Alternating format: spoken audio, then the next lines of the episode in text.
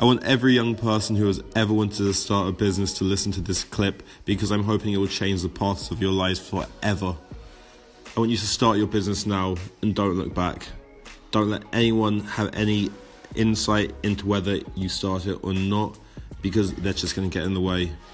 You may fail, but at least you've tried and you've learned an important lesson along the way. I could honestly not imagine living my life thinking that I could have tried harder. The advantage of being young is that you still have time on your side. You don't have the same responsibilities as older people do. If you're under the age of 25, you don't have to worry about getting a mortgage, paying for kids, or even worrying about the cost of a wedding. You just have to make an introduction into work and life, and what better way than starting your own business? We live in a world where there are more millionaires under the age of 30 than there ever have been. Those people under the age of 30 didn't get there by working for someone else, they got there by working their butts off until they're in a position of power and influence. I'm not here to lecture you or tell you which path to take in the future. I'm just here to tell you that it's a lot easier to start a business while you're young than when you're older.